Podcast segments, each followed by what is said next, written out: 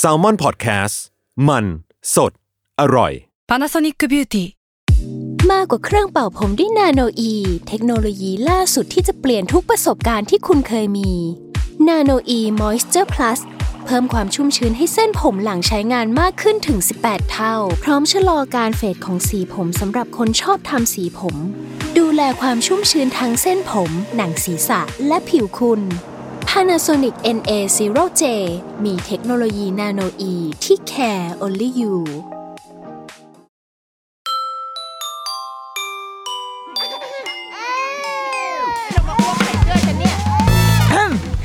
เดรุกี้มัมคุณแม่มือสมัครเลี้ยงกับนิดนก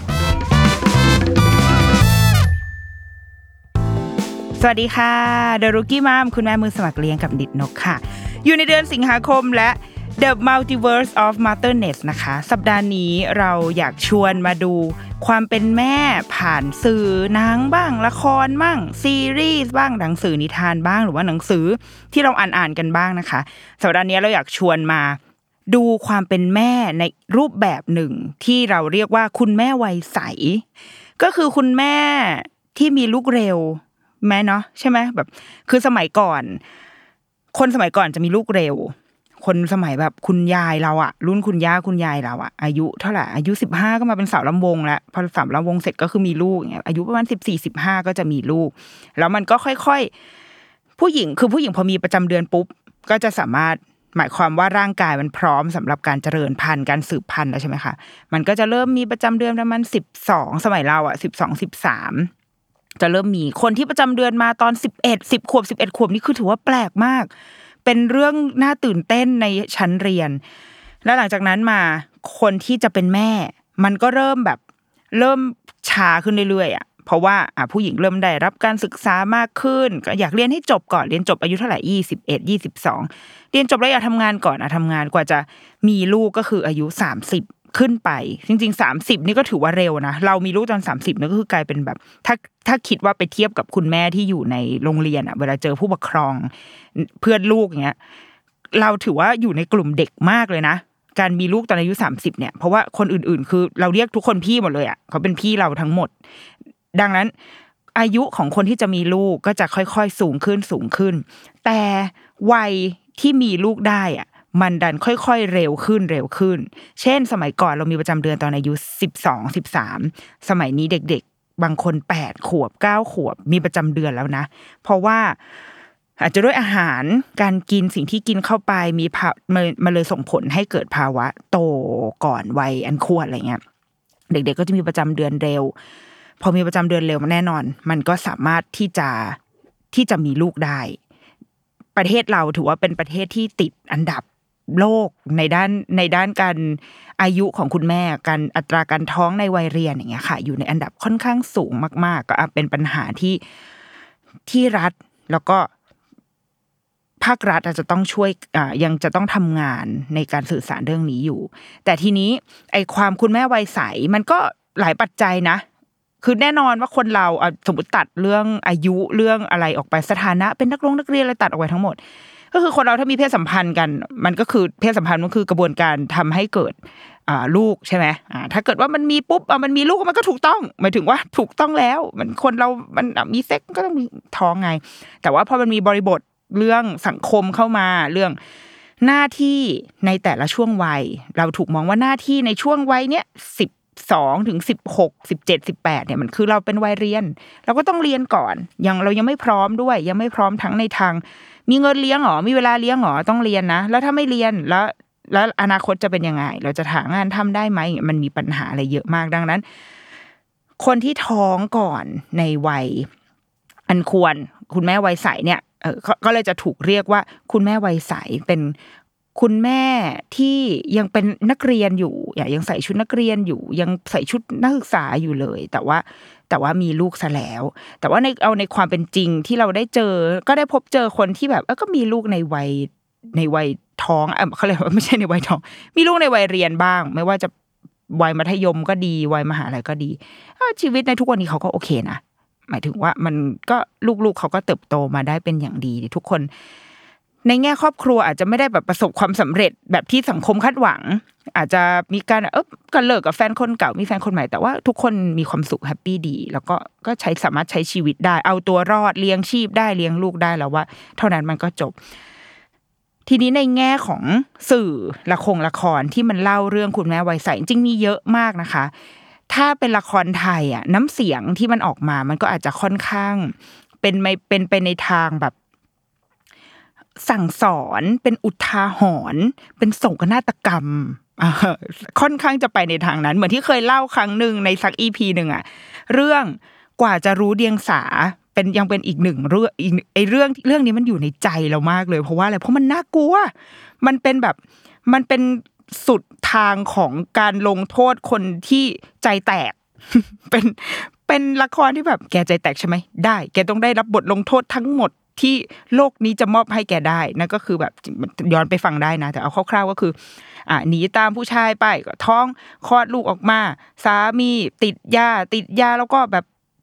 รถชนตายอะไรสักอย่างอะตัวผู้หญิงก็เลยต้องไปอยู่ในซ่อง ไปอยู่ในซ่องแล้วก็โดนแบบให้ก็มีลูกรับลูกคงลูกค้าอะไรมา แล้วก็ติดโรคอีก แล้วก็เจอแฟนเก่าที่เป็นคู่มั่นกัน แฟนเก่าก็คือรายได้ดิบได้ดีเป็นหมอ ก็เป็นหมอนี่แหละ ที่เข้ามาช่วยเลยคือโอ้โหชีวิตมันแบบดาร์กสุดอะมันไปสุดทางจริงนี่ก็คือจะเป็นแบบละครไทย แต่ว่าวันนี้สามเรื่องที่เราเลือกมาค่ะ อ่าแล้วว่ามันมีความแตกต่างกัน แล้วก็มันพูดถึงการคุณแม่วัยใสบวก การท้องไม่พร้อม ในแง่มุมที่ค่อนข้างเข้าอกเข้าใจ เข้าอกเข้าใจแต่ไม่ได้ให้ทายนะเว้ยคือไม่ได้แบบโอ๊ยเอาเลยมาทุกคนท้องไปเลย แต่ว่าพูดไปตามเนื้อผ้า เราคิดว่ามันคือการเล่าไปตามเนื้อผ้าว่ามันสิ่งนี้มันเกิดขึ้นแล้ว โอเค เราย้อนกลับไปได้ว่ามันเกิดขึ้นจากอะไรนะ และทุกคนได้รับบทเรียนแล้ว แต่เราจะก้าวไปข้างหน้าต่อยังไง เหตุการณ์หลังจากนี้มันควรจะเป็นยังไง เรามีทางเลือกอะไรบ้างสำหรับคนที่ตั้งครรภ์โดยไม่พร้อม หรือว่าท้องในวัยเรียน เรื่องแรกเป็นเรื่องเป็นหนังอ่าเป็นซีรีส์ญี่ปุ่นค่ะ เก่าประมาณหนึ่งเหมือนกัน เพราะว่าฉายตั้งแต่ปี2006ก็คือกี่ปีสิบเท่าไหร่วะสิบหกปีเอาสิบหกปีมาแล้วนานมากเลยเนาะเราดูตอนนั้นดูยังเป็นแบบแผ่นไลท์เถื่อนอะเป็นแบบซีดีอุ้ยเขารู้หมดเลยว่าฉันซื้อของเถื่อน แต่หนังญี่ปุ่นก็ต้องดูเถื่อนนะเพราะว่ามันไม่มีแบบถูกกฎหมายให้ดูใช่ไหมโอ้อ่าชื่อเรื่องว่าย่งจูไซโนฮาะหรือว่าอ่า ปลเป็นภาษาไทยว่าคุณแม่สิบสี่คุณแม่วัยใสอายุสิบสี่ทำไมแปล แปลไทยได้ห่วยมากคือแปลไทยโดยใครฉันเอง ฉันแปลเอง เล่าเรื่องของมิกินางเอกชื่อว่าอิชิโนเซมิกิมิกิเนี่ยอายุสิบสี่แล้วก็เพิ่งจะเข้าโรงเรียนไปอยู่เขาอยู่ในโรงเรียนแบบโรงเรียนหญิงล้วนที่โรงเรียน ม.ต้นหญิงล้วนที่แบบว่า ดัง ๆ top top อะ feel แบบเป็นเด็กอะไรเซนต์โยมาแตร์สตรีวิทย์ อะไรอย่างเงี้ยเก๋ๆอะอยู่ในอยู่ในเมืองก็คือเป็นเด็กเรียนเก่ง มีอนาคตดี แล้วก็เปิดเรื่องมาเนี่ย น้องมิกิก็คือเป็นผู้จัดวิทยุเขาเรียกในโรงเรียนเขาเรียกอะไรวะเสียงรำสายเออแบบพูด สวัสดีเพื่อนเพื่อนวันนี้อากาศแจ่มใสจังเลยนะ ก็คือความใฝ่ฝันของน้องมิกิก็คืออยากจะเป็นอ่าดีเจอยากจะเป็นผู้จัดรายการต่างๆ ก็มีชีวิตที่สดใส จนกระทั่งวันหนึ่งก็ไปเจอ พระเอก พระเอกชื่อว่าเจ้าซาโตชิเล่นโดยฮารุมามิอุระซึ่งได้แบบจากเราไปแล้วเนาะถ้าเกิดใครจำกันได้เนาะน้องมิอุระที่จะมีแบบฝ่ายอยู่ที่ข้างเล็กๆน้องมิดองมิเป็นเรื่องแรก ๆ ของมิอุระจังเลยที่เล่นเรื่องนั้นอะก็เจอพระเอก พระเอกก็เป็นแบบ เจอกันที่เจอกันตามข้างถนนนั่นแหละแล้วแล้วก็คุยกันไปคุยกันมาเออก็น่ารักดี ก็เป็นเด็กใสๆด้วยกันทั้งคู่จนกระทั่งวันหนึ่งก็มีความไปติดฝงติดฝนอยู่ในบ้านล้างกันแล้วทำไมมันไทยจังวะแล้วก็ก็เกิดเหตุการณ์บางอย่างซัมติงเกิดขึ้นนะก็เรื่องตรงนี้มันเล่าไปเร็วมากนะแล้วก็ความญี่ปุ่นแล้วก็สิบหกปีที่แล้วนะ มันก็จะไม่ได้ฟาดฟันมากเหมือนสมัยนี้ ถ้าสมัยนี้มันก็อาจจะมี ฉากแบบผงผางนิดนึงอันนี้ก็ไม่อะก็เล่าเล่าแบบเนิบๆเนื่อยๆไป แต่เอาเป็นว่าน้องมิกิเนี่ยก็ตรวจเจอว่าตัวเองท้อง และหลังจากนั้นซีรีส์สิบเอ็ดตอนเนี้ยก็จะเล่าเหตุการณ์หลังจากนั้นทั้งหมดว่าแล้ว เด็กคนนี้ตัดสินใจยังไง ในการตัดสินใจทั้งหมดของเขามีใครที่เข้ามาเกี่ยวข้องเกี่ยวพันบ้าง ทั้งคุณพ่อคุณแม่ของผู้หญิง คุณพ่อคุณแม่ผู้ชาย คุณครูเพื่อนๆที่โรงเรียน แล้วก็เรื่องนี้มีนักข่าวเข้ามาด้วย เพราะว่านักข่าวก็จะรู้สึกว่าเฮ้ยเด็กพวกนี้แบบเหมือนไม่เป็นเด็กใจแตกอะเป็นพวกเด็กผู้หญิงที่อยู่ในโรงเรียนดีๆ แล้วก็ท้องท้องแล้วคลอดแล้วก็ยังไงก็กลับไปเรียนต่อแล้วก็มีชีวิตที่ดีเหรออะไรคือแบบรู้สึกว่านี่มันคือความเลวแหลกของสังคมนางก็เลยอยากจะเข้ามาแฉเรื่องนี้อะก็มีมี stakeholder มากมายที่อยู่ในในเรื่องนี้ แน่นอนว่าความยาวขนาดนี้อะ มันก็ต้องตัดสินใจเก็บเด็กเอาไว้แหละ เพราะว่าถ้าเกิดมีการเอาเด็กออกเนี่ย มันน่าจะจบไปตั้งแต่ EP สองแล้ว แต่ว่าถ้าลากมาถึง EP สิบเอ็ดได้คือต้องมีการคลอดจนเรียบร้อยปลอดภัยแล้วเนาะ มันก็จะค่อยๆ ผ่านแต่ละ stage ของการตัดสินใจ เช่น ตั้งแต่หนึ่งคือ ตัดสินใจที่จะบอกคุณพ่อคุณแม่ยังไง character ของคือเขาคงสร้าง character ให้มิกิเนี่ย มันค่อนข้างเป็นเด็กแบบชัดเจน เป็นเด็กพุ่งๆหน่อย คือ ตัดสินใจเด็ดขาดชัดเจนแล้วก็บอก ค่อนข้างค่อนข้างไม่ไม่โน้มเอียงไปทางไหนอะคือมีความคิดเป็นของตัวเองชัดเจนมาก ๆ ดังนั้นเรื่องมันก็เลยค่อนข้างง่ายนิดหนึ่งใครจะพูดอะไรไม่รู้แต่ว่าน้องมิกิก็คือฉันจะทำอย่างเงี้ยทำไมล่ะใครจะทำไมแต่ว่าไม่ได้ก้าวร้าวนะน่ารักหนึ่งเริ่มบอกคุณพ่อคุณแม่ ก็เกิดความแบบความเฟลของพ่อแม่ พ่อแม่เสียใจกันไปทุกฝ่าย ถัดมาก็ตัดสินใจว่าอ้าวถ้างั้นเราไปไปเอาเด็กออกกันดีกว่า ก็ อีกหนึ่ง stage ที่ต้องตัดสินใจก็คือ จะเอาออกหรือไม่เอาออก คนรอบข้าง ทั้งหมดบอกเห็นเป็นเสียงเดียวกันว่าเอาออกเถอะเอาเด็กออกเถอะเพื่อที่มิกิจะได้กลับมาเรียนได้ตามปกติอะไรเงี้ยแต่ว่าสุดท้ายมิกิก็ตัดสินใจว่า ไม่จะเอาลูกไว้รู้สึกว่าก็เขาก็มีสิทธิ์ที่จะเป็นแม่อ๋อนี่เปรี้ยวนะก็คือมีความเปรี้ยวตอนอายุสิบสี่อะได้แม่ก็ ก็ลูกตัดสินใจแล้ว แม่ก็มีหน้าที่ที่ต้องแบบอ้าวได้งั้นก็เราก็มาเราก็มาลุยกันต่อ แต่ว่าในขั้นตอนการตัดสินใจทั้งหมดก็ต้องมีการรู้นะว่าข้อดีเป็นยังไง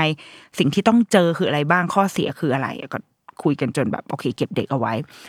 หลังจากนั้นมันก็มีเหตุการณ์ต้องไปฝากคันคือมันเห็นทุกกระบวนการของการท้องเลยอะ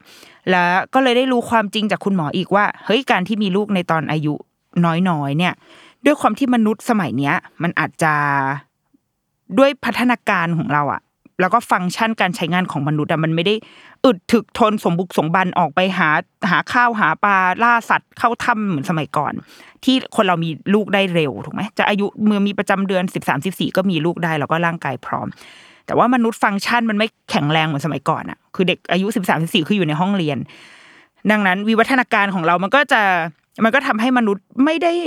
ไม่ได้มีสรีระร่างกายที่เหมาะ จะมีลูกเหมือนอย่างสมัยก่อนแล้ว เลยทำให้การตั้งครรภ์ในวัยวัยเด็กเนี่ยค่ะ ในวัยใสเนี่ยมันเสี่ยง คุณหมอก็จะต้องดูแลเป็นพิเศษคือเสี่ยงทั้งกับเด็ก แล้วก็เสี่ยงทั้งกับตัวคุณแม่ที่ตั้งครรภ์ด้วยคุณหมอสูกับดูแลไปก็มีช่วงเวลานั้นในขณะเดียวกันอันนี้เป็นความดราม่าเองก็คืออีนักอีนักข่าวก็มีการแชร์นู่นนี่จนแบบเหตุการณ์ครอบครัวพลิกผันอะสุดท้าย น้องคนนี้ก็คลอดลูกออกมา แต่ว่าเป็นการคลอดแบบคลอดก่อนกำหนด เด็กก็ต้องอยู่ในเข้าตู้อบก่อน แล้วน้องมิกิก็จะต้องแบบต่อสู้กับการเริ่มต้นการเป็นแม่ที่ไม่ราบรื่น ต้องดีลกับการปั๊มนม ต้องเอาน้ำนมแบบที่มีน้อยนิดเนี่ยเอาไปให้ลูกกิน แล้วก็สื่อสารกันกับเด็กที่อยู่ในตู้อบ ว่าเอ้ยนี่คือแม่นะ นี่คือลูกนะอะไรเงี้ยแล้วก็จบลงแบบก็ค่อนข้างจะ happy ending ไหมนะ คือในตอนจบของเรื่องเนี้ยค่ะ ก็จะเป็นว่าฉัน spoil เลยนะ เพราะว่า มันหนังมันเก่ามากแล้ว มันสิบหกปีแล้วอะมันต้อง spoil ได้แล้วแหละน้องมิกิสุดท้ายลูกก็กลับบ้านมาได้อย่างดี แล้วก็น้องมิกิก็เลี้ยงลูก แล้วก็ต้องก็เรียนไปด้วยแหละ ก็หาวิธีการเรียน ส่วนเจ้าเจ้าเด็กผู้ชายเจ้าคุณพ่อเนี่ย วันในวันที่ลูกคลอดก็คือตัวเองเรียนจบ เรียนจบอะไรม.ต้น เรียนจบมอต้น แล้วก็บอกเมียว่าอ้าวเดี๋ยวจะไม่เรียนแล้วเด้อแล้วก็จะไปทำงาน แล้วก็จะพยายามแบบพยายามอย่าง สุดความสามารถที่จะดูแล แต่ว่าในระหว่างนี้ก็คือก็ไม่ได้อยู่ด้วยกันนะ แต่ว่าก็จะเป็นคุณพ่อที่คอยมาคอยดูแล ทั้งคุณแม่และและลูกของตัวเองให้ได้ ก็เป็นตอนจบที่ให้ความหวังนะ ประมาณนึงอะ ให้ความหวังประมาณ ประมาณนึงว่าโอเค ด้วยความเข้าใจของทุกคนในครอบครัว มันจะผ่านเรื่องนี้ไปได้ แต่ตัวละครไม่ได้ ไม่ใช่ว่าได้ของขวัญนนะไม่ใช่ว่าได้แบบ ได้สิ่งที่ตัวเองต้องการขนาดนั้น ทุกคนยังต้องเผชิญกับเสียงของคนที่ของสังคมอะมีเพื่อนในโรงเรียนที่ไม่เข้าใจเลย แล้วก็เออมันก็น่าตกใจเหมือนกันเพื่อนๆในโรงเรียนก็แบบ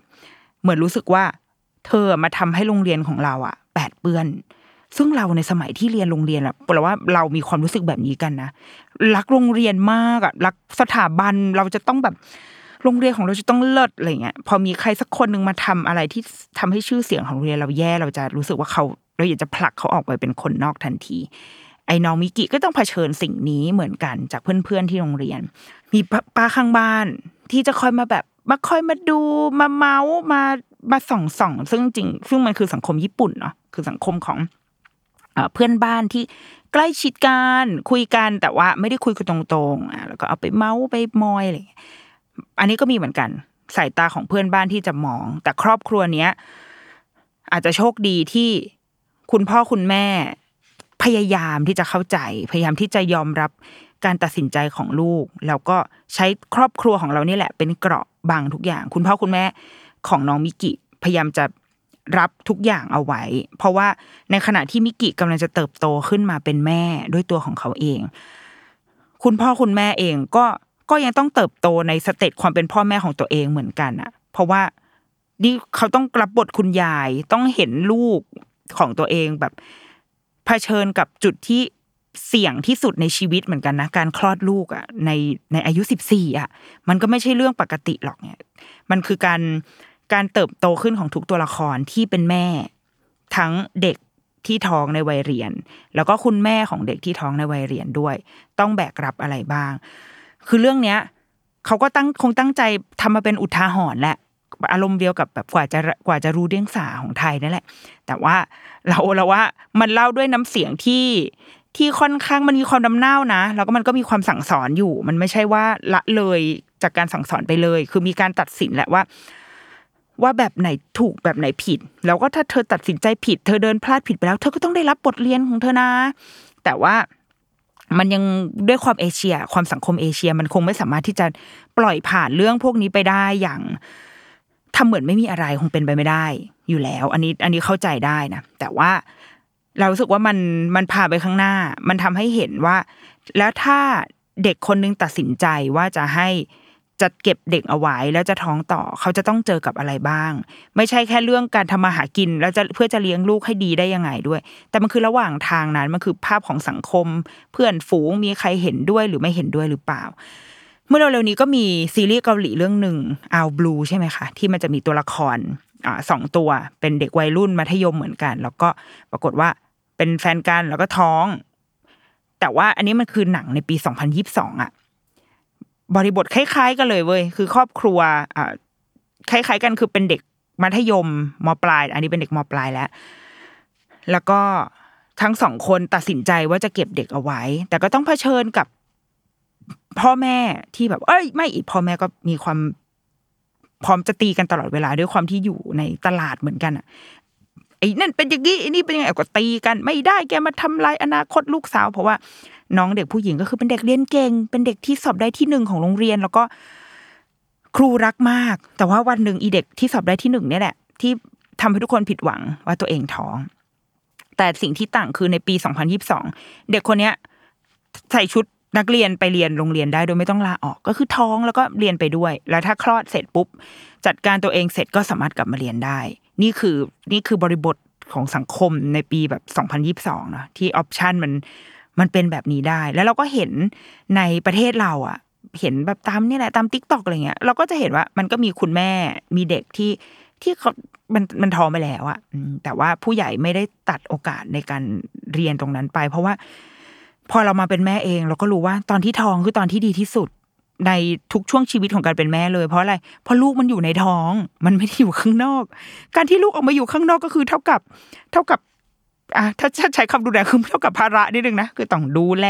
ฉันจะมีตัวแกติดไปด้วยทุกที่ไม่ว่าจะไปไหนอย่างเงี้ยอันนี้คือเมื่อลูกคลอดออกมาแล้ว ตอนที่ท้องเนี่ยคือเป็นช่วงเวลาที่ดีที่สุดทำงานได้เหมือนเดิมไปเที่ยวได้เหมือนเดิม อาจจะเหนื่อยขึ้นหรือว่าเดินได้น้อยลงอะไรเงี้ยเป็นเรื่องเล็กมาก ๆ เมื่อเทียบกับชีวิตในตอนนี้ที่ลูกมันคลอดออกมาแล้วอะดังนั้นเด็กๆคนที่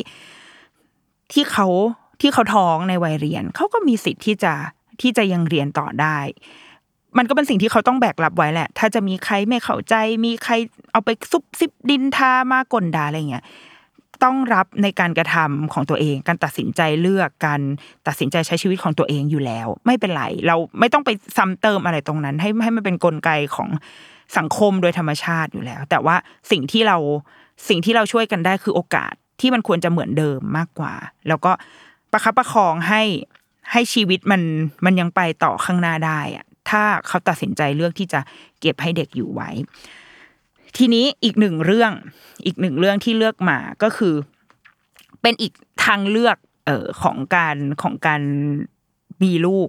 ในของการท้องในวัยเรียน เรื่องนี้ก็คือเรื่องจูโน่จูโน่น่าจะรู้น่าจะแบบค่อนข้างดังนะ เป็นเป็นหนังในปีถัดมาเลยนะ เป็นปี 2007 อีเรื่องหนังญี่ปุ่นเมื่อกี้คือ 2006 ใช่ไหมคะจูโน่เป็นหนังปี 2007 หาดูได้ไม่ยากนะ มันมีแผ่นขายอยู่ แล้วก็เล่นโดย Elliot Page ตอนนั้นเขายังชื่อ Ellen Page อยู่เลยนะ แล้วก็ Michael Cera เล่าเรื่องของ Juno Juno ก็คือตัวเพจเนี่ย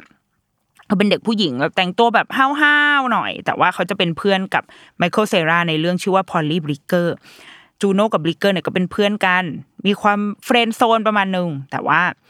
เรื่องราวทั้งหมดมันเกิดขึ้นบนโซฟาตัวหนึ่งทำไมถึงเกิดขึ้นบนโซฟาเพราะว่ามันมีเซ็กซ์กันบนโซฟาไงเล่าคืออีสองคนนี้ เปิดซิงกันก็ชุชชชากันอยู่บนโซฟา แล้วปรากฏว่า จูโน่ก็ ไปรู้สึกสังเกตตัวเองว่าเอ๊ะมันมีอะไรแปลกๆ ก็เลยไปซื้อที่ตรวจ แต่ว่าการซื้อที่ตรวจของจูโน่อะมันแบบนี่คือหนังห่างกันหนึ่งปีนะเว้ยไอเรื่องเมื่อกี้จากญี่ปุ่นเนี่ยสองพันหกอันนี้สองพันเจ็ด ฉากที่อีน้องมิกิอะไปซื้อที่ตรวจอะ คือไม่ได้ซื้อนะจ๊ะ คือขโมย แต่ว่าเดชบุญว่าเจ้าของร้านไม่รู้ คือฉากนั้นผ่านไปแบบไวๆ คือน้องมิกิเดินเข้าไปในร้านขายยา ร้านสะดวกซื้ออะ แล้วก็ไปยืนแบบไปยืนส่องส่องอยู่ตรงที่ที่ตรวจคัน แล้วนางก็แบบเลิกหลักเลิกหลักเฮ้ยเอาไงดีวะ แล้วก็หยิบมากำลังจะจ่ายเงินแล้ว แต่ปรากฏว่าเหมือนราคามันก็สูงด้วย เงินไม่พอ แล้วเงยหน้ามาก็เจอคุณแม่อุ้มเด็กมานางก็เกิดความหลอน คือฉากนั้นเป็นฉากแบบฉากหนังผีอะที่อารมณ์ในในเรื่องตอนนั้น เป็นหนังผีมากโอ้ยฉันทำยังไงดี แล้วก็นางก็เดินถอยหลังไปเรื่อยๆ ด้วยความกลัว จนกระทั่งไปชนกับเจ้าของร้าน เจ้าของร้านก็บอกว่ามีอะไรให้ผมช่วยไหมครับ อีน้องมิกิก็ด้วยความเลิกลักนางก็หันไปว่า ไม่มีค่ะ แล้วก็วิ่งออกมาพร้อมกับที่ตรวจคันก็คือขโมยมาแล้วเรียบร้อย แต่ว่า หนังไม่ได้ไปขยี้ต่อนะว่า อีเจ้าของร้านมันมาแจ้งจับหรือเปล่าก็คือตัดจบไปเลยว่าเออมันหายไปละอีสิ่งนี้เนี่ยนางก็เจ้าของร้านก็คงต้องรับผิดชอบอะไรตรงนั้นไป แต่ว่าอีการตรวจของจูโน่เนี่ย ในอีกฝากฝั่งหนึ่งของโลกนะ ฝั่งอเมริกาหนึ่งปีถัดข้างๆกันเลย อีจูโน่ก็คือเข้าไปที่ร้านเหมือนกัน แล้วก็บอกว่า เฮ้ยจะซื้ออันนี้ ไอ้เจ้าของร้านก็บอกว่า เฮ้ยนี่จะตรวจอีกเหรอ เพราะว่านี่ซื้อไปแล้วสามสี่อันนะนี่มาเอาอีกอันหนึ่งอีกเหรอคือคือหนังไม่ได้เล่าก่อนหน้านี้ก็คือซื้อไปเยอะมากแล้ว แล้วนางก็บอกว่าเออแบบเพื่อความชัวร์อยากจะเอาให้ชัวร์น่ะ ก็เลยตรวจแล้วก็ยืนดูกันกับอีเจ้าของร้านตรงนั้นเลยว่า ท้องเปล่าสรุปว่านางก็ท้องจริง ๆ และจูโน่ก็ก็เป็น character อีกหนึ่ง character ที่น่าสนใจนะ เป็นคนที่มีความคิดมีการตัดสินใจของตัวเองได้นางก็เดินไปแบบมั่นๆแล้วก็แบบว่าอะไปบอกบอกเพื่อน บอกพ่อแม่ เดชบุญว่าพ่อแม่ก็ก็เข้าใจนะคุณพ่อคุณแม่ก็ไม่ได้ โอเคแปลว่าพ่อแม่พอรู้ว่ามันก็มันก็เศร้าแหละ มันก็คงมีความรู้สึกผิดหวัง เพราะว่าเรามีความคาดหวังอยู่ แต่ว่าพ่อแม่รู้สึกว่า เออโอเค แล้วเราจะยังไงกันต่อ จูโน่คือจูโน่ก็ไปหาวิธีการมา แล้วก็มานำเสนอบอกว่าเขาอะจะเก็บเด็กคนนี้เอาไว้ แล้วก็ จะให้เพราะว่าเขาไปหาข้อมูลมาแล้ว มันจะมีครอบครัวที่เขาพร้อมจะรับเด็กที่คลอดออกมาไปเลย คือหมายถึงว่าพอคลอดมาปุ๊บมันคล้ายๆการอุ้มบุญอะแต่จริงแต่มันไม่ใช่อุ้มบุญเพราะว่าอันนี้คือเราท้องแบบไม่ได้ตั้งใจแล้วเราไม่ได้ต้องการจะเลี้ยงเด็กคนนี้ต่อ ดังนั้นครอบครัวใหม่เนี่ยเขาก็จะสวมทับฟึบในจังหวะที่แบบเด็กคลอดออกมาเลย เพื่อที่จะได้seamless เลย คือยังไม่ใช่เราไม่ต้องเลี้ยงไม่ต้องให้นมอะไรทั้งนั้น เอาเอาลูกไปตั้งแต่ในณตอนนั้น คุณพ่อคุณแม่ก็ โอเค ยอมรับในการตัดสินใจ แล้วสุดท้ายเขาก็หาครอบครัวได้ ก็เป็นครอบครัวของวานเนซ่าแล้วก็มาร์ควานเนซ่าเนี่ยก็จะเป็นแบบคนแบบพุ่งๆหน่อยวานเนซ่าคือเจนนิเฟอร์การ์เนอร์กับมาร์คคือเจสันเบดแมนเป็นคู่รักที่ผู้หญิงจะมีความเป็นแบบผู้หญิงทำงานอะทำงานเก่งๆหน่อย ส่วนเจสันเบตแมนเป็นนักแต่งเพลง นักแต่งเพลงโฆษณาอยู่บ้านเป็นคนแบบติดติดอินดี้อะไอครอบไอจูโน่ก็ครอบครัวจูโน่ก็ไปหา ก็ไปคุยกันด้วยดี ก็พบว่าสองคนนี้อยากมีลูกด้วยกันมาก ๆ แต่ว่าก็ไม่มีสักทีพยายามจะ adopt มามากมาย ก็ก็มีคน cancel เขาในนาทีสุดท้ายจูโน่แบบอย่า cancel ฉันนะอะไรอย่างเงี้ยได้โอ้ยหนูเต็มหนูสบายเอาไปเลย ก็มีการติดต่อกันมาเรื่อยๆ จูโนก็อยากจะทำความรู้จักกับครอบครัวนี้นางก็จะชอบแบบขับรถมา แต่ว่าเวลามาทีไรอะ ก็จะมาเจอมาร์คคือเจอฝ่ายผู้ชาย แล้วก็พอได้มาแบบใช้เวลาอยู่ด้วยกันในบ้านก็พบว่าเฮ้ยมาร์คมันเป็นคนเจ๋งๆนะ แบบเล่นกีตาร์แต่งเพลงอยู่ที่บ้านอย่างเท่เลย ฟังเพลงเท่ๆจูโน่ก็ชอบคือหมายถึงว่าชอบที่จะมาอยู่ด้วย มามาเจอแบบผู้คนเท่ๆอะผู้ใหญ่เท่ๆที่อารมณ์เหมือนมาเจอพี่ก้องอะไรอย่างเงี้ยแล้วในขณะเดียวกันที่อีกฝากฝั่งหนึ่งจูโน่กับเจ้าบลีกเกอร์ ก็ยังเป็นเพื่อนที่แบบพัฒนาความสัมพันธ์ของตัวเองใน part ของตัวเองไปด้วย เพราะว่าตอนนั้นมันคือการมีเซ็กซ์กันแบบ เหมือนอยากลองอะ เป็นเพื่อนที่อยากลอง แต่ปรากฏอะมึงลองแล้วจนมึงท้องไปเลยจ้า ส่วนฝั่งมาร์กกับวาเนซ่าก็เตรียมตัวว่าเอ้ยฉันจะแบบจะเตรียมห้องจัดห้องให้ลูกอย่างงู้นอย่างนี้ แต่ว่าคนที่ดูเหมือนจะ alert ทุกสิ่งอะจะเป็นวาเนซ่าก็นึกภาพพวกเรากันเองได้ ที่พอรู้ว่าท้องก็คือไปเดินงาน BBB ตั้งแต่วีคแรกที่รู้ว่าท้องกันเลยอย่างเงี้ยก็จะเป็นฟีลนั้นวาเนซ่าก็คือพร้อมที่จะเป็นแม่มาก ๆ จนกระทั่ง ผ่านเรื่องเวลามันก็ผ่านไปวันหนึ่ง มันก็มีการแบบทดสอบแหละ เรื่องมันจะเล่าพูดถึงกันความพร้อมของคนที่จะมีลูกผ่านแง่มุมต่างๆ รวมถึงความสัมพันธ์ของพ่อแม่กับเด็กที่บางทีอาจจะไม่ใช่ พ่อแม่ที่แท้จริงด้วย เพราะว่าจูโน่ท้องเด็กโดยที่เธอไม่ได้มีความพร้อมขนาดนั้น คือไม่ได้ตั้งใจว่าจะ อยากจะมีลูกอะมันแค่เป็นผลผลิตจากการมีเซ็กส์เท่านั้นเอง ในขณะที่ครอบครัวที่พร้อมคือวานเนซ่ากับมาร์คพร้อมในที่นี้คือ มีบ้านสามารถทำห้องให้ลูกได้ มีเงินจ่ายที่จะ support การท้องของจูโน่ได้ก็คือพร้อม แต่ว่าหนังมันก็ตั้งคำถามว่า นั่นคือความพร้อมที่แท้จริงหรือเปล่า นั่นคือความพร้อมที่เพียงพอสำหรับการจะมีลูกหรือเปล่า เพราะว่าในที่สุดแล้ววานเนซ่ากับมาร์คมันก็มีจุดที่ทำให้ ทั้งสองคนต้องตัดสินใจในเรื่องที่ใหญ่ ซึ่งมันมีจูโน่เข้ามาเกี่ยวพันด้วยนิดหนึ่งคือเหมือนแบบอีมาร์กเนี่ย พอเห็นแบบจูโน่มาหาเรื่อยๆ ก็คิดว่าจูโน่มีใจ ก็เลยบอกว่าเฮ้ยจูโน่เดี๋ยวแบบเราไปอยู่ด้วยกันดีกว่า เพราะว่าเดี๋ยวจะเลิกกับวาเนซ่าเลย แล้วก็จะอยู่กับจูโน่เดี๋ยวจะเลี้ยงลูกเองจูโน่ก็บอกเฮ้ยไม่เอา ไม่ได้ ไม่ได้อยากไม่ได้อยากแบบอยู่กับลุง แต่ว่าจะเอาลูกให้ครอบครัวลุงไงอีนี่ก็แบบเฮ้ยไม่ได้รักไปแล้วอะไรก็เลยกลายเป็นว่า กลายเป็น ฝ่ายผู้ชายที่อ้าวจริง ๆ แล้วเรายังไม่ได้นิ่งขนาดนั้นนะยังไม่ได้พร้อมด้วยตัวเองขนาดนั้น ที่จะที่จะสร้างครอบครัวกับเวเนซ่าจริง ๆ แล้วจูโน่ในวันที่แบบทะเลาะทะเลาะอะไรกันสามคนเนี่ยจูโน่ก็มอบจดหมายอันนึงเอาไว้ให้กับเวเนซ่าแล้วก็ซึ่งจดหมายมันเป็นปริศนาอยู่นะ ก็ส่งเอาไว้ให้ ส่วน part ของอคุณพ่อคุณแม่ คุณแม่ของจูโน่ที่เราที่พูดถึงเนี่ย จริง ๆ แล้วไม่ใช่แม่แท้ๆแต่ว่าเป็นเมียใหม่ของพ่อ แต่ว่าเมียใหม่ของพ่อคนเนี้ยรักจูโน่มากๆ คือเลี้ยงจูโน่เหมือนกับเหมือนกับเป็นแม่จริงๆด้วยซ้ำในขณะที่แม่จริง ๆอะปรากฏตัวผ่านกระบองเพชรหรือสักอย่างอะที่ส่งมาให้จูโน่เท่านั้นเองคือไม่ได้ไม่ได้มีความสลักสำคัญอะไรในชีวิต มันก็เลยหนังมันก็เลยสื่อไปจนถึงว่า เออจริง ๆ แล้ว มันไม่ได้ต้องไบโอโลจิคอลก็ได้อะ คือมันไม่ใช่แม่ที่แท้ทรูอะ แต่ว่าเขาก็เป็นครอบครัวพ่อแม่ลูกที่จูโน่ก็มีคุณแม่ที่ไม่ใช่แม่แท้ๆ เป็นคนที่ปรึกษาได้ เป็นคนที่คุยได้แล้วเขาก็เข้าใจจูโน่ด้วยซ้ำสุดท้ายก็คือจูโน่ก็คลอดลูกเนาะ แล้วก็ณคือเธอได้เห็นลูกตอนที่แบบรูดออกมาจากช่องคลอดได้เห็นหนึ่งแวบตอนที่ตัวยังสีเทาๆอยู่อะยังแบบมีเลือดเลือดเปื้อนอยู่อะแล้วคุณหมอก็ เอาเด็กไป และนั่นก็คือแบบสุดท้ายที่ได้เห็นลูก ตอนแรกวานิซ่าเนี่ยยื่นข้อเสนอไปแล้ว บอกว่าอยากจะ adopt แบบระบบเปิด ก็คือจะส่งรูปส่งภาพเอ่ออะไรมาให้แต่จูนบอกว่าไม่เอา ไม่ต้องไม่ต้องไม่ต้องจะได้แบบ ไม่ต้องมาผูกพันอะไรกัน ก็ส่งไปให้วานิซ่าแล้วสุดท้ายก็วานิซ่าก็ยังรับเด็กคนนี้มาเลี้ยงเป็นลูกอยู่ โดยที่เลี้ยงคนเดียว ก็คือเลิกกับมาร์กไป แต่ว่า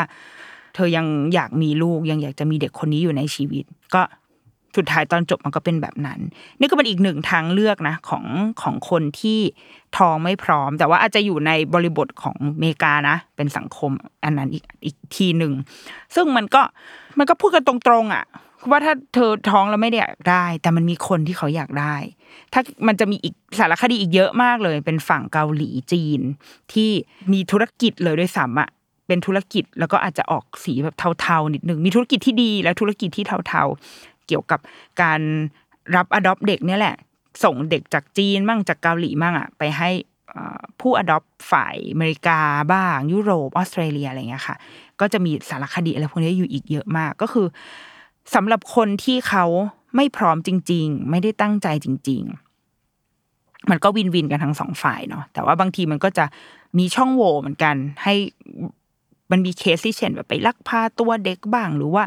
มีการเป็นธุรกิจการค้ามนุษย์อะไรเงี้ยก็มีอันนั้นมันก็จะเป็นด้าน dark ไปเลยนะ แต่ว่าโอเคหนังที่เลือกมาวันเนี้ยก็จะสว่างสว่างๆหน่อย คุยกันแบบมนุษย์มนุษย์คุยกัน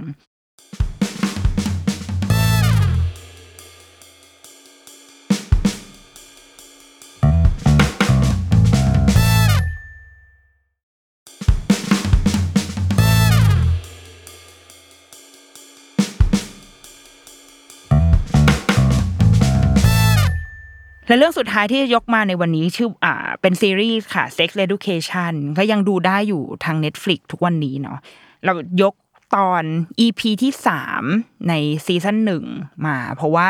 เออเป็นการเปิดตัวนางเอกแบบ fierce fierce มาก เพราะว่าอะไรนางเอกเปิดตัวมาคือท้องท้อง เข้าห้องน้ำไปตรวจอ้าวท้อง แล้วก็เดินออกมาแบบ โอเค ฉันท้อง แล้วก็มีทางเลือกเดียวที่ที่ฟลุปขึ้นมาในใจก็คือ จะต้องทำแท้งแน่นอน ฉากที่ที่ยกมาวันนี้นี่ยกมาแค่ฉากนะ เพราะว่าอซีรีส์มันยาวมากตอนนี้สามสี่ซันแล้วที่ฉากเนี้ยเราจำได้ว่าตอนที่ดูสดอะตอนนั้นที่นั่งดูสดก็แบบโอ้ทำได้ดีนะ แล้วก็เป็นฉากที่ไวรัลประมาณหนึ่งนะ คือคนพูดถึงกันเยอะมาก เป็นฉากที่โรงพยาบาลที่ทำแท้งคือที่ที่อังกฤษมันมีกฎหมายที่สามารถทำแท้งได้ เพื่อให้เพื่อให้คนสามารถเข้าถึง บริการเนี้ยอย่างถูกต้องแล้วก็ปลอดภัยไม่หมายความว่ามันมีคนที่เสียชีวิตจากการไปทำแท้งเถื่อนอะไรเงี้ยเยอะมากจูโนเอ้ยไม่ใช่จูโนสิเอ่อเมฟตัวละครเมฟก็เข้าไปที่โรงพยาบาลแห่งเนี้ยค่ะ คลินิกที่รับทำแท้ง ข้างในก็จะมีแต่ผู้หญิงเต็มไปหมดเลย ก่อนเธอจะเปิดประตูเข้าไปก็จะเจออเป็นเด็กเนิร์ดสองคนอยู่หน้าอยู่ข้างหน้าโรงพยาบาลอยู่หน้าคลินิก ก็ชูป้ายเหมือนแบบว่า เธอกำลังจะฆ่ามนุษย์อีกคนนะเขามีหัวใจแล้วนะเขามีหัวใจตั้งแต่อายุแบบสิบสองเดือนอะไรเงี้ยเออสิบสองสัปดาห์นะก็ประท้วงประท้วงเธอแบบพระเจ้าจะลงโทษเธออย่างหนักอีเมฟก็คือเดินเข้ามาแบบโอ้ชัดอัพชัดอัพแล้วก็เดินเข้ามาในในคลินิก แล้วก็นั่งกรอกทุกอย่างทำเหมือนทุกอย่างเป็นเรื่องปกติจนกระทั่งมีตัวละครอีกตัวหนึ่งเดินเข้ามาเป็นป้า เป็นคุณป้าคนหนึ่งเดาว่าอายุประมาณสี่สิบกลางๆสี่สิบกว่าๆก็เดินเข้ามาแล้วก็แบบ เล่นใหญ่อะเข้ามาพูดนู่นพูดนี่ พยายามจะเปลี่ยนช่องทีวี พูดจาเสียงดัง ๆ ชวนคุยแล้วก็มานั่งข้างเมฟ ดูเหมือนจะเป็น เป็นคนเสลอเสลอคนหนึ่งที่อีตอนแรกอีเมฟก็ลำคาญ แต่ว่าพอนั่งไปนั่งมาก็รู้สึกว่า เออเออก็คุยกับมันก็ได้วะก็คุยได้แหละ คงไม่เป็นไรผู้ชมก็จะรู้สึกลำคาญตัวละครนี้นิดนึงว่าแบบมึงป้าเป็นอะไรมากปะเนี่ย ตัดภาพมาอีกทีก็คือ เข้าไปที่หน้าห้องเปลี่ยนชุดละ เปลี่ยนเป็นชุด คนไข้ค่ะ ก็นั่งอยู่ที่หน้าห้องแล้วก็เตรียมจะเข้าไป คุณป้าคนนี้ก็บอกว่า พูดขึ้นมาว่า มันจะโอเค มันมันจะโอเค มันจะมันจะเร็วกว่าที่พวกเธอคิดเยอะมากแล้วมันจะโอเค แล้วก็แบบเอื้อมมือไปจับมือเด็กผู้หญิงสองคนที่นั่งข้าง ๆ เขาอะแล้วก็จับมือกัน แล้วก็เหมือนส่งส่งกำลังใจไปให้กัน และ เราก็จะเห็นภาพของเมฟอยู่บนเตียง แล้วคุณพยาบาลคุณหมอ คุณหมอก็ฉีดยาสลบเข้าไปให้ แต่แล้วก็ชวนคุยอะไรบางอย่าง แล้วก็เมฟก็หลับไปเลยฟลุปแล้วก็ภาพตัด พอตัดภาพออกมาอีกทีก็คือเธอเสร็จละกระบวนการทุกอย่างเสร็จโดยที่เธอไม่รู้ตัวอะไรทั้งนั้น ก็ตื่นมาบนเตียงพักฝืน พยาบาลก็เดินมาบอกว่าอะเดี๋ยวกินยานี้นิดนึงนะ แล้วก็กินเขาเรียกอะไรวะพุดดิ้งมูสเออเอามูสมาให้กินเขาบอกว่า เดี๋ยว อีกสักพักหนึ่งก็จะดีขึ้นแล้วก็กลับบ้านได้เลย ไม่มีปัญหาอ่าไอเมฟก็ตื่นมางงว่าอ๋อได้ค่ะได้ค่ะ แล้วเธอก็ได้ยินอีเตียงข้างๆ คืออีป้าเนี่ยแหละ พยาบาลก็เอามูสไว้ให้ อีป้านี่ก็โวยวายบอกว่าเฮ้ยไม่เอาจะเอาช็อกโกแลตอะพยาบาลก็บอกก็มีแต่วานิลลางก็กินกินไปได้ไหมล่ะไอ้ป้านี่ก็โวยวายไม่ได้จะเอาช็อกโกแลตพยาบาลก็หงุดหงิดก็มีแค่นี้ก็แดกแดกไปแดกไม่ได้ก็ไม่ต้องแดกแล้วก็แล้วก็เดินออกไป เมฟก็เปิดม่าน พอเปิดม่านไปก็เจอว่าคุณป้าคนเนี้ยกำลังแบบร้องไห้อยู่ แล้วเมฟก็บอกว่าหนูไม่ค่อยชอบช็อกโกแลตแบบป้าไปเลยอีนี่ก็แบบจริงเปล่า แล้วก็แล้วก็เอารับช็อกโกแลตมา แล้วเขาก็เลยพูดบอกว่า ฉันน่ะมีลูกอยู่สามคน และฉันรู้สึกผิดกับเรื่องลูกที่เก็บเอาไว้อะมากกว่าลูกที่ทำแท้งไปซะอีก คือเราจะเห็นว่าตัวละครเนี้ยพอเข้ามาคือเหมือนแบบมันฟีลไลท์โฮมมากๆอะ คือเข้ามาที่คลินิกทำแท้งแห่งเนี้ยไม่รู้กี่ครั้งละ พยาบงพยาบาลอะไรก็คือเอื้อมละอากันไปหมดก็คือรู้จักคุณป้าคนนี้ เราเลยพอจะเดาได้ว่าเขาน่าจะเข้ามาใช้บริการที่เนี่ยอาจจะบ่อย แล้วเราชอบที่ที่หนังมันก็ให้ปริศนาไว้แค่นี้ด้วยว่า เออ เราไม่รู้หรอกว่าเขามาทำอะไร เขาเขามาบ่อยแค่ไหน เขาเป็นใครแล้วทำไมถึงท้องทำไมถึงท้องตอนแก่แบบนี้ เราไม่รู้อะเราจะมีแต่ปริศนาอย่างเงี้ยแต่ว่าเรารู้แค่ว่าณตอนนี้เขาตัดสินใจที่จะเอาเด็กออก ดังนั้นเราก็ เราเป็นคนนะตรงนั้นเราก็เราก็แค่ทำหน้าที่ของเราไป หรือเราเป็นผู้ชมเราเป็นคนที่เดินผ่านเขา เราก็แค่เห็นแล้วก็โอเค เรารับรู้ว่า คนคนนี้มากำลังมาทำสิ่งนี้ แต่ไอเรื่องราวแบ็กกราวของเขา ถ้ามันไม่ได้เกี่ยวข้องอะไรกับชีวิตเราก็ก็ไม่เป็นไร ก็ยังไม่ต้องไปตัดสินอะไรเขา ตัวละครคุณป้าเนี่ยก็ร้องไห้แล้วก็บอกว่าเนี่ยฉันมีลูกสามคนแล้ว เธอรู้ไหมว่าฉันแบบรู้สึกผิดกับลูกที่เก็บเอาไว้มากกว่าลูกที่ทำแพงซะอีกมันดูตลกตลกๆนะแล้วก็บอกว่า การที่ไม่ได้เป็นแม่ บางทีก็อาจจะดีกว่า เราเป็นแม่ที่ไม่ดีก็ได้ แล้วก็ร้องไห้เมฟมันก็แบบเออก็เอออหอหมกอะไรเงี้ยแล้วก็ฉากนั้นก็จบไป เมฟก็เดินออกมาจากห้องโดยแต่งตัวและเตรียมกลับบ้านไอ้เจ้าพระเอกมันก็มายืนรอรับ คือเด๋อมากนางเอกนัดให้มารอรับที่โรงพยาบาลอีนี่ก็นึกว่าแบบ นึกว่าเขานัดมาเดทเอาเปล่าก็คือ มันต้องมีคนมารับ คือเป็นกฎของโรงพยาบาลว่ากลับเองไม่ได้ต้องมีคนมารอรับ ซึ่งก็คือพระเอก ส่วนคุณป้าคนนั้นเดินออกมา คนที่มารอรับคุณป้าก็คือ ลูกสาวของคุณป้า ที่จากจากการดูเดาเดาคอนเท็กซ์ในนั้นก็คือเป็นเป็นวัยรุ่นแล้วอะก็คือโตแล้วน่าจะอายุสิบเจ็ดสิบแปดอะไรเงี้ยก็เดินมาแบบจูบคุณป้าทีหนึ่งแล้วก็พาคุณป้าเดินออกไป แล้วว่าเรื่องนี้มันตอนที่มันฉายอะ เราจำได้ว่าคนเขียนถึงฉากการทำแท้งเอาไว้เยอะมากในสังด้วยความที่สังคมเรามันยังอยู่ใน อยู่ในจุดที่เรายังถกเถียงกันอยู่ แม้ว่ามันจะมีการกฎหมายมันมันแก้แล้วนะ คือมันมันมีความเคลื่อนไหวในทางกฎหมายตอนปี 2563 ที่ว่าก่อนหน้าเนี้ย คือถ้าผู้หญิงทำแท้งอะ คือจำคุกนะจ๊ะ คือนอกจากเธอทำแท้งแล้วเธอเข้าคุกด้วย ติดคุกด้วย แล้วก็ปรับหกหมื่นบาทด้วย ไม่จำกัดเวลาตั้งครรภ์ก็คือแค่แบบมุงปฏิสนธิอะไรก็ เข้าคุกได้เลยนะ ถ้าไปทำแท้ง แต่ว่าตอนเนี้ยในกฎหมายใหม่อะมันมันเปิดช่องให้สามารถทำแท้งได้โดยไม่มีความผิด เช่น มีปัญหาด้านสุขภาพ หรือว่าตั้งครรภ์จากความผิดอาญาเกี่ยวกับเพศ หรือว่ามีความเสี่ยงเป็นคันเสี่ยง เช่นไปตรวจคัดกรองอะไรมาแล้วพบว่าเฮ้ยเด็กอาจจะแบบป่วยร้ายแรง ทุพพลภาพร้ายแรง ก็สามารถทำได้ หรือว่าอายุคันไม่เกิน 12 สัปดาห์ และยืนยันที่จะทำแท้ง ก็สามารถทำได้ หรืออายุคันเกิน 12 สัปดาห์ไปแล้ว และไม่เกิน 20 สัปดาห์ และยืนยันจะทำแท้งโดยได้มีการตรวจและรับคำปรึกษาทางเลือกตามเงื่อนไขแต่ที่กฎหมายกำหนดแล้วก็สามารถทำโทษได้ เอ้ยสามารถทำแท้งได้ อันนี้คือกฎหมายใหม่ของเรา แต่ว่า เราไม่แน่ใจในทางปฏิบัติเท่าไหร่นะ คือเราจำได้ว่าตอนเราท้องอะเรารู้แค่ว่า ถ้าเราถ้าเราตรวจแล้ว พบว่า ลูกไม่โอเคอะไรเงี้ยคือเราเราสามารถคุยกับคุณหมอเพื่อที่จะยุติการตั้งครรภ์ได้เราเราเรารู้แค่นี้นะตอนเวลานั้น แต่ว่าจริง ๆ แล้วมันมีรายละเอียดทางกฎหมายอื่น ๆอยู่ แต่สังคมเราก็ยังคุยกันเรื่องนี้อยู่ดีแหละ แบบคนทำแท้งเท่ากับแม่ใจยักษ์แม่ที่ทิ้งลูกคลอดลูกมาแล้วทิ้งเอาไว้ใส่ถุงถุงขยะอย่างเงี้ยเออมันก็เศร้านิดนึงอะเพราะมันต้องใส่ถุงขยะใช่ไหมหรือว่าวางไว้ตามกองขยะมันเศร้ามันเป็นภาพที่เศร้าอะ ดังนั้นมันมันมีอย่างเช่นอีจูโน่อย่างเงี้ย ก็คือคลอดมาถ้าถ้าเราเข้าระบบให้มันดีๆอะแล้วเรามีออปชันอื่นๆอะมีทางเลือกอื่น ๆ ให้กับคนที่เขาไม่พร้อมที่จะตั้งครรภ์จริง ๆ แต่ไม่ว่าจะด้วยเหตุผลใดก็ตามมันทำให้อ่ามันเกิดขึ้นมาแล้วอะถ้าเราทำให้มันมีมีศักดิ์ศรีความเป็นมนุษย์นิดนึงอะเอาก็คลอดมา คุยกันดีๆ แล้วก็อุ้มลูกเขาไปให้คนอื่น ผ่าน เพราะมันมีคนที่ต้องการเด็กคนนี้อยู่ แค่นั้นเองคือคุยกันแบบตรงๆแบบผู้ใหญ่อะแล้วว่ามันก็ เป็นทางออกที่ดีได้ แต่ตอนนี้บางทีพอเราเถียงกันไม่ได้ด้วยแบบ เราเป็นเมืองพุทธนะ มันบาปนะ แบบเราฆ่าเด็กอย่างเงี้ย ก็ต้องมาตีความอีกว่า ความบาปมันเลเวลไหนวะ มันคือโอเคการฆ่าคนฆ่าชีวิตบาปแน่ๆฆ่าชีวิตในที่นี้คือทำให้เขาไม่มีลมหายใจ แต่แล้วถ้าชีวิตนั้นโตขึ้นมาด้วยความกระท่อนกระแท่นมาก ๆ ถูกทำร้าย ให้เจ็บปวด แต่ไม่ตายสักทีอะโดนแบบ โดนแม่ตำบ้าง โดนพ่อทำโดนสังคมรังแกจนสุดท้ายแบบ เป็นชีวิตที่โตมา โดยไม่มีความสุขเลยแบบนี้บาปไหม